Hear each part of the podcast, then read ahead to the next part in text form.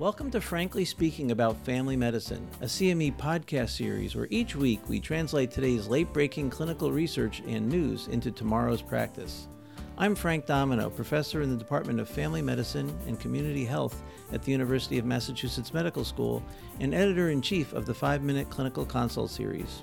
Be sure to visit pri-med.com slash podcast after the discussion for more information about today's article and to claim CME CE credit. Mary is the wife of your 69 year old patient, Dan. She's calling the office frantically because her husband was transferred to your local hospital having an acute stroke. The ER doc wants to transfer Dan to a regional tertiary care medical center for an endovascular procedure, and Mary is very concerned. Should she do this? What does all this mean? Hi, this is Frank Domino, family physician and professor in the Department of Family Medicine and Community Health at the University of Massachusetts Medical School. Joining me today is Robert Baldor, professor in the Department of Family Medicine and Community Health at the University of Massachusetts Medical School and chair of family medicine at Baystate UMass Medical School. Hi, Bob. Hi, Frank. Good so, to see you again. Great to see you. Um, and congratulations on your new appointment. So, Mary's calling frantically on the phone. Her husband's probably had a stroke and they want to transfer him. And, and she says something about some endovascular procedure. Um, what are they talking about? What is an interventional endovascular procedure, and how is it used in acute stroke? Well, uh, Frank, it's an excellent question. I think that we're seeing more and more interventional radiologists sort of taking over the world, I'd say, as uh, they're uh, doing more and more procedures, more and more interventions via the uh, vascular system.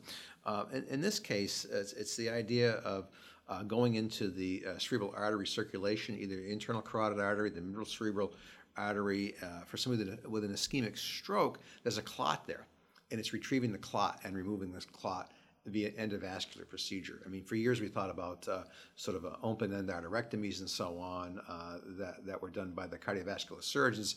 This is a less invasive procedure, and, and uh, the idea is if you do it acutely, somebody's had an ischemic stroke, uh, then you uh, will reperfuse the brain and have a better, better outcome in that situation. Wow. So while the stroke is evolving, they're talking about going in and retrieving the clot. Absolutely. And, and so what recently has come out, and I wanted to talk about today, was uh, the, the guidelines have been right around the, the idea for stroke treatment is, is they talk about the fast mnemonic, right? If somebody is having a facial weakness, uh, they're having uh, arm weakness, uh, problems with speech, those are all signs of a middle cerebral artery event, uh, which is the most common uh, artery that's involved in the stroke. And the T for the fast is time. Time is of the essence. We really have to get people in. Ideally, you want to get them into the uh, to be have a, a, CAT scan done within 60 minutes. The reason for the CAT scan is to make sure it's not a hemorrhagic stroke, which is a small percentage of stroke. So if it's not hemorrhagic, it's ischemic. You use TPA, you anticoagulate them, and try and dissolve the clot. Mm-hmm. Well, what's happened over time now has been a sense of, well, can we remove the clot? And that's where the, uh, these endovascular procedures have come into play. And this recent article was looking at, well, how much time do you have? Because obviously, giving somebody a shot of IV TPA is a little different than getting them into the interventional radiology uh, suite uh, right. and uh, to be able to do uh, uh, that sort of a procedure. So, how much time really can you can you go? Is what they were looking at in this study. And did did they come up with any conclusions? Is there any clear direction about about 60, 90, 120 minutes? Well, the guidelines have been actually, if you go back to these um, uh, procedures were actually approved by the FDA going back to, uh, I think about uh, 19, uh, I'm sorry, 19, 2015, uh, the guidelines uh, came out. And they actually recommended up to six hours uh, wow. after the onset of, of symptoms and even up to eight hours after onset. And I'm thinking, like, wow, after eight hours, that's quite a time frame. So this recent study was trying to look at that. So um, this study was done. It was it was published here in, in JAMA and um, this uh, uh, in July uh, 2019, and so I wasn't aware of this, but there's this nationwide registry that's being maintained now by the American Heart Association, the American Stroke Association, and they're really trying to look at the best management uh, techniques for stroke, and are people following the guidelines and how it's uh, being uh, used. And so what they did is they were uh, in this study they wanted to specifically look at individuals who were treated with endovascular. Um, uh, therapy and look at the outcomes that were uh, associated uh, with that. So within this, they uh, they ended up following almost 7,000 people. It was 600 and, I'm sorry, 6,756 individuals. The mean age was 69 and a half years. 51% were women and uh, they uh, were looking at the use of the, this intervention. The mean onset to puncture. So onset onset is when was somebody last normal, so to speak, to puncture time when they were able to do that was 230 minutes, right? So that's four hours. Four hours yeah. My math is correct there. That's correct. Um, and the median door to puncture time, though, was 87 minutes, so about a, about an hour, about an hour and a half from actually getting to the uh, to the emergency room as uh, as part of that. And so they were looking at outcomes.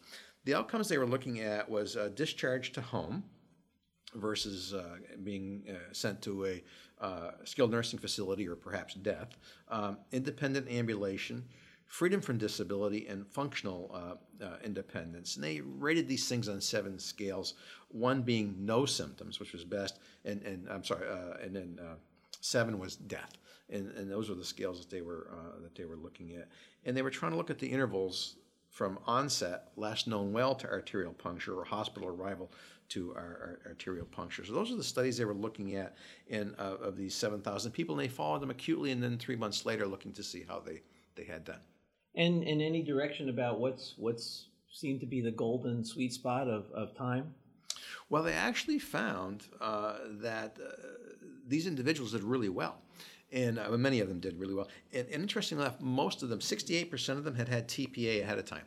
So that's the other part of this is so I worry about the fact you've anticoagulated somebody that you're going to you're going to go into their arterial circulation, sure. and 68% actually had had uh, TPA uh, ahead of time uh, with this, and so you wonder about adverse effects. And so indeed there were some uh, intracranial hemorrhages as well, but not bad. About six percent uh, is what they found with intracerebral um, uh, hemorrhage. But what the, the outcome of this was really uh, showing some uh, some benefits. So you asked about time, but let me just uh, talk for a little bit. It's the uh, they had substantial reperfusion was achieved in 85% of these individuals. 27% were discharged to home. 36% were ambula- ambulating independently. 23% were functionally uh, independently. And as I noticed, 6.7% uh, had an intracranial uh, um, hemorrhage, and almost 20% had died. So, uh, you know, again, we're talking about a pretty horrendous disease that we're, we're, uh, we're, we're, dealing with. So, what they actually found was um, patients treated within the first two hours had significantly better outcomes, uh, were more likely to go home and to function independently compared to six to eight hours. So, uh, that certainly uh, makes sense to me. And a lot of this is there a sweet spot where the patient's calling you up or you're trying to make a decision as to where you should send them. Is there a time where it drops off?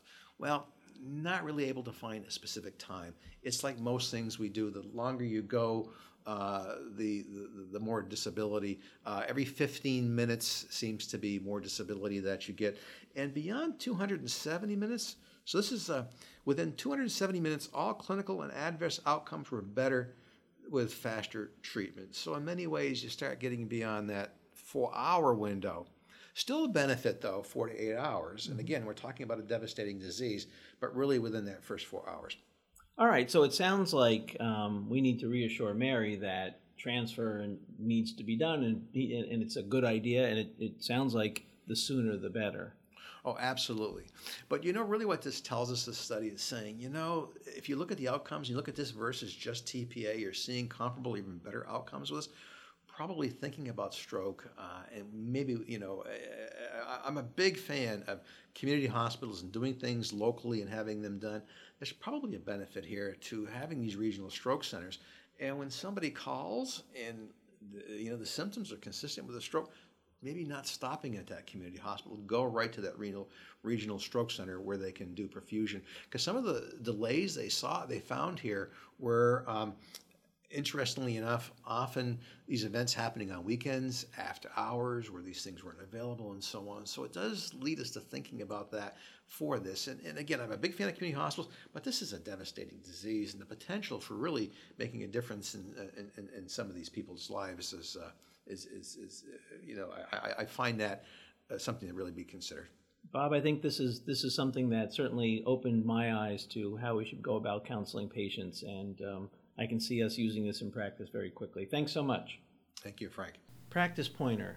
In acute stroke, which uses the mnemonic FAST for facial weakness, arm weakness, speech change, the T stands for time. When patients call you with symptoms of acute stroke, recommend they get to uh, their closest facility as quickly as possible. And if they're recommended to go for interventional care, support that decision. Join us next time when we talk about antibiotic use without prescriptions in patients in our practices.